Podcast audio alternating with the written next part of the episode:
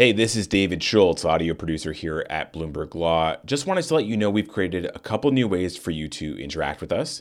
If you have feedback on this episode or any of our other podcasts, please give us a call and leave us a voicemail at 703 341 3690. That's 703 341 3690. We might just use your comments in a future episode. You can also reach out to us by email at podcast at bloomberglaw.com or on Twitter at BLaw.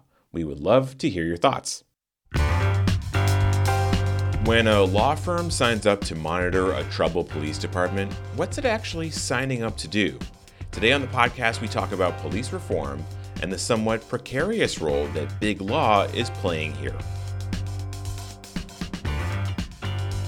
Hello, you're listening to On the Merits, the legal news podcast from Bloomberg Law. It's expected that any day now, local officials in Minnesota and Kentucky will enter into consent decrees with the federal Department of Justice in response to the killings of George Floyd and Breonna Taylor. These would be the latest in a string of steps to address the racial impacts of troubled local police departments. In situations like this, bringing in some independent entity can often be a good way to root out the cause of these problems and develop a plan for reform. And though the problem of police misconduct and its racial impact has been around for a very long time, now big law is getting involved in a sort of new way. Several firms such as Venable, Arent Fox, Sheppard Mullin, and others are either looking into doing some police monitoring work or already have. Bloomberg Law's Ayanna Alexander just recently wrote about why these firms are getting involved here and about some of the pitfalls they might encounter. She says these police monitoring roles are often the result of consent decrees that troubled police departments enter into with the federal Department of Justice. Consent decrees are these court ordered agreements um, between local jurisdictions or cities and their law enforcement and the DOJ, and they require police departments that are accused of widespread civil rights and other violations to basically do away with their operations, start from scratch. They could include trainings and things like that, but basically it's an overhaul. So this is when a police department has just sort of had, you know, widespread malfeasance, they the the court orders them to just kind of blow it up and rebuild it. Basically, yes. I mean, some examples of that could be, you know, stops and searches or arrests that violate, you know, a person's first, fourth, or fourteenth amendments, which we we've been seeing over the last year. So that's typically what triggers a consent decree, especially if it happens consistently. How many uh, police departments are under consent decrees now? I mean, is this something that happens frequently or is it rare? Like, give me a sense. In the Trump administration, there was only one, I believe which is a complete difference from what the Obama administration did. And what Biden is trying to do now is kind of bring that back to the forefront. So that's why people are saying we'll probably see more. You know, we saw the DOJ go through a restructure itself, and they brought on these social justice heavy hitters and Vanita Gupta and Kristen Clarke. So we probably will see more now, um, especially given what happened with the murder of George Floyd in Minneapolis and we have an investigation coming in Louisville, Kentucky. So we're definitely we're definitely thinking we're going to see more consent decrees. No, you're right. We've got a new uh, Department of Justice, a new Attorney General, who, uh, as you mentioned, has said that this is uh, a priority. Where will these consent decrees be uh, targeted? Will be big police departments, small ones, uh, red states, blue states, big cities? uh, rural areas? What, what's what are we going to see? I think um, what we probably will see are consent decrees in those cases that gain a lot of publicity. So, like I said before, we have the investigation in Minneapolis and Louisville, Kentucky coming. We will probably see two consent decrees there. Um, there have been cities who have also asked the DOJ to bring an investigation and a potential consent decree to their city, such as Columbus, where we saw, you know, the case with Ma'Khia Bryant a couple months ago. So it's looking like it'll basically be anywhere. It could be big or small police departments. It can be royal. It could be it could be small cities, big cities. It can be blue states, red states. It really just depends on the trend of police misconduct. And since, you know, George Floyd's case and his murder got so much publicity and had so much impact, why not start there? Is basically what the DOJ is saying.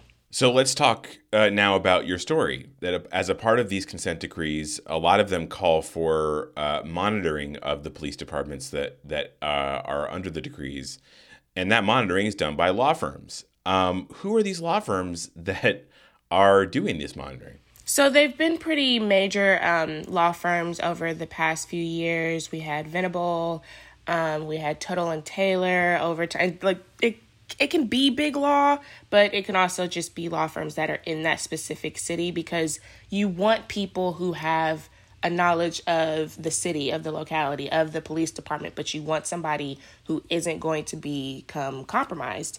So we had in Baltimore, we had Venable. That was one of the big name law firms that were monitors. And maybe Venable may throw its hat in the ring if there is one in Minneapolis. Um, there may be some of the same ones who worked in Baltimore and like Sheppard Mullin in New Orleans. There may be some there that might, you know, try to help with this case because it was a huge case. Merrick Bobb, who has his own police accountability um, group now, he used to work for O'Melveny and he. I think he just resigned last year from um, the Seattle consent decree monitorship position. So they've had their hat in the ring also you know, let's talk about how just the mechanics of this. You know, who who pays the law firm to do this? Because this is tough work. This is very complex work. You know, monitoring the actions of of an entire police department. So, from what I've been hearing, as far as who signs the check for law firms to do this work, it's between the cities and the DOJ. Um, I've been hearing that the heavy lifting, though, comes from the cities, which is kind of issues on the jurisdiction side because they're basically saying you want us to invest all this money into these group of people to come in and potentially not do anything. That's definitely been an issue around the monitorship. Mm. All right, so let's get into again the pitfalls. Although I mean, you know, it's not just uh, you know thankless work for these law firms. There's also it's sort of a high risk, high reward situation, as you wrote about. That uh, do, taking on this job can really establish yourself in the civil rights uh, sphere if you're a law firm and you do a good job. Can you talk about that sort of high risk, high reward uh, calculation there? Yeah, so basically, law firms approach this job, from what I've been hearing, like any other.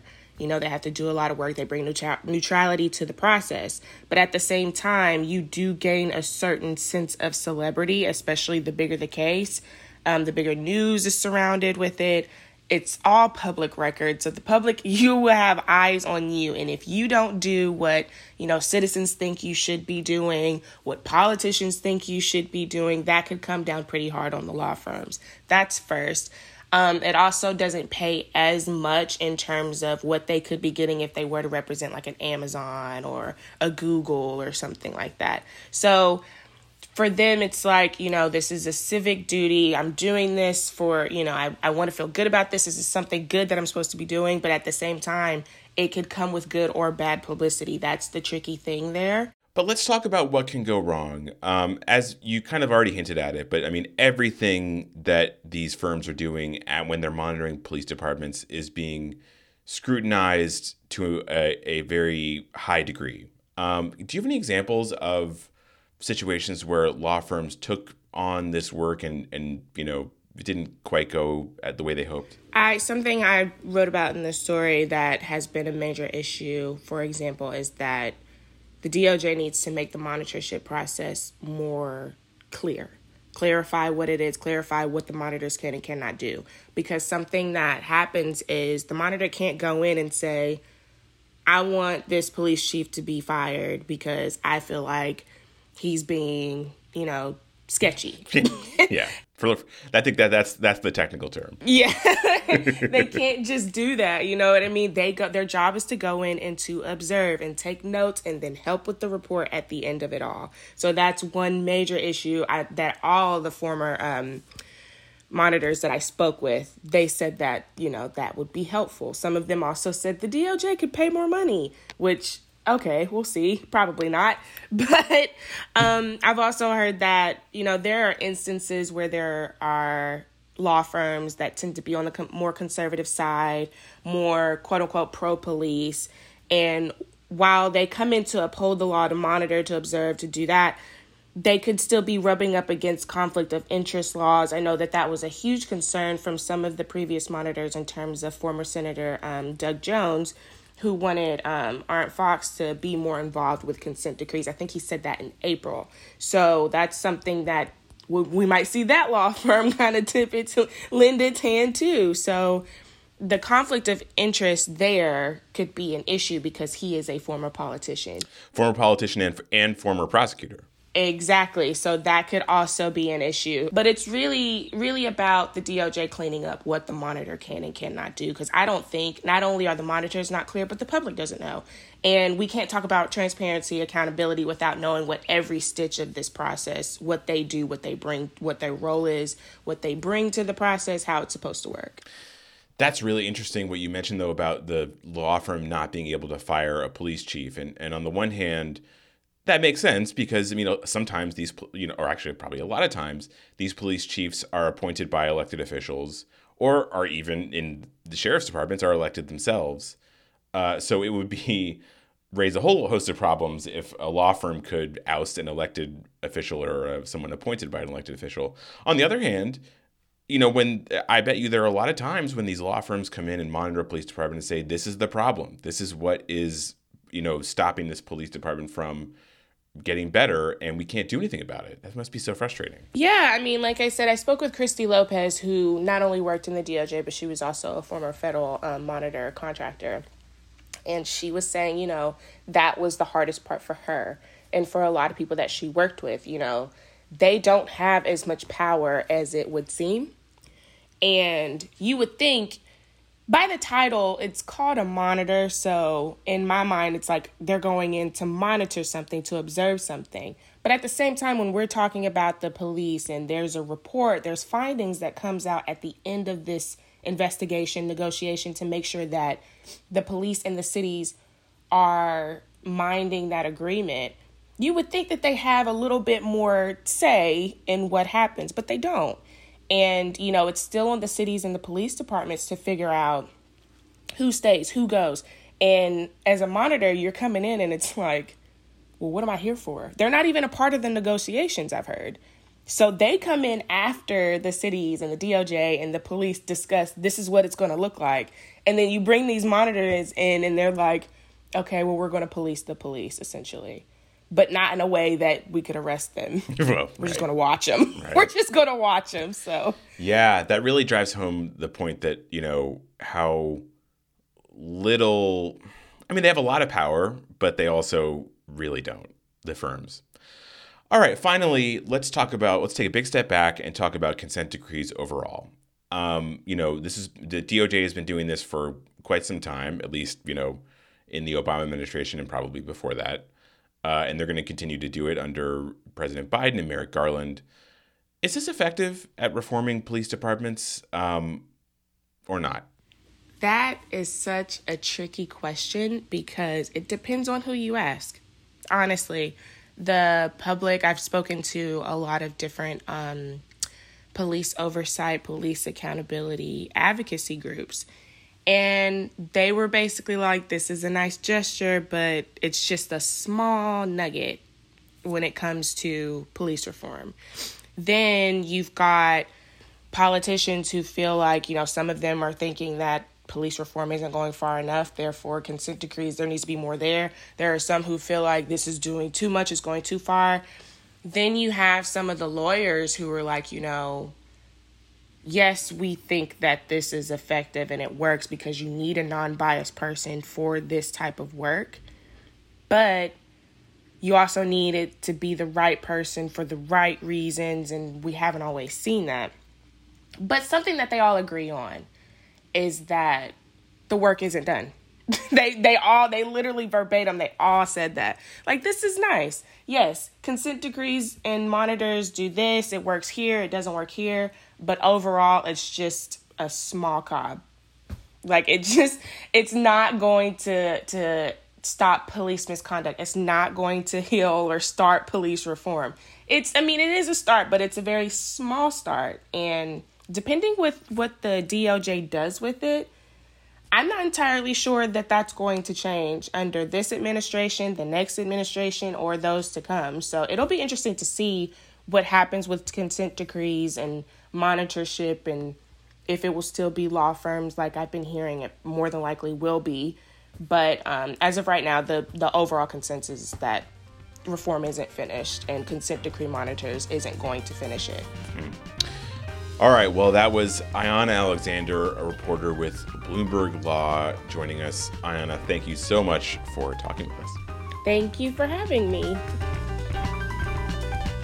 That'll do it for today's episode of On the Merits. It was produced by myself, David Schultz. Our editor is Jessica Coombs, and our executive producer is Josh Block. Reach out to us on Twitter if you have anything on your mind. We use the handle at BLaw. That's B as in Bloomberg. Thanks for listening. We'll be off next week for the holidays, so we will see you again in two weeks. For our next season of Uncommon Law, we're looking at the regulatory future of big tech. The giants need to be broken up. Facebook, Google, all of them. Is big tech impinging on your right to free speech? They've had unchecked power to censor, restrict, edit, shape, hide, alter. Misinformation, disinformation. It's like a big Venn diagram. We do not want to become the arbiters of truth. We're calling this series Unchecked. Just search for Uncommon Law wherever you get your podcasts.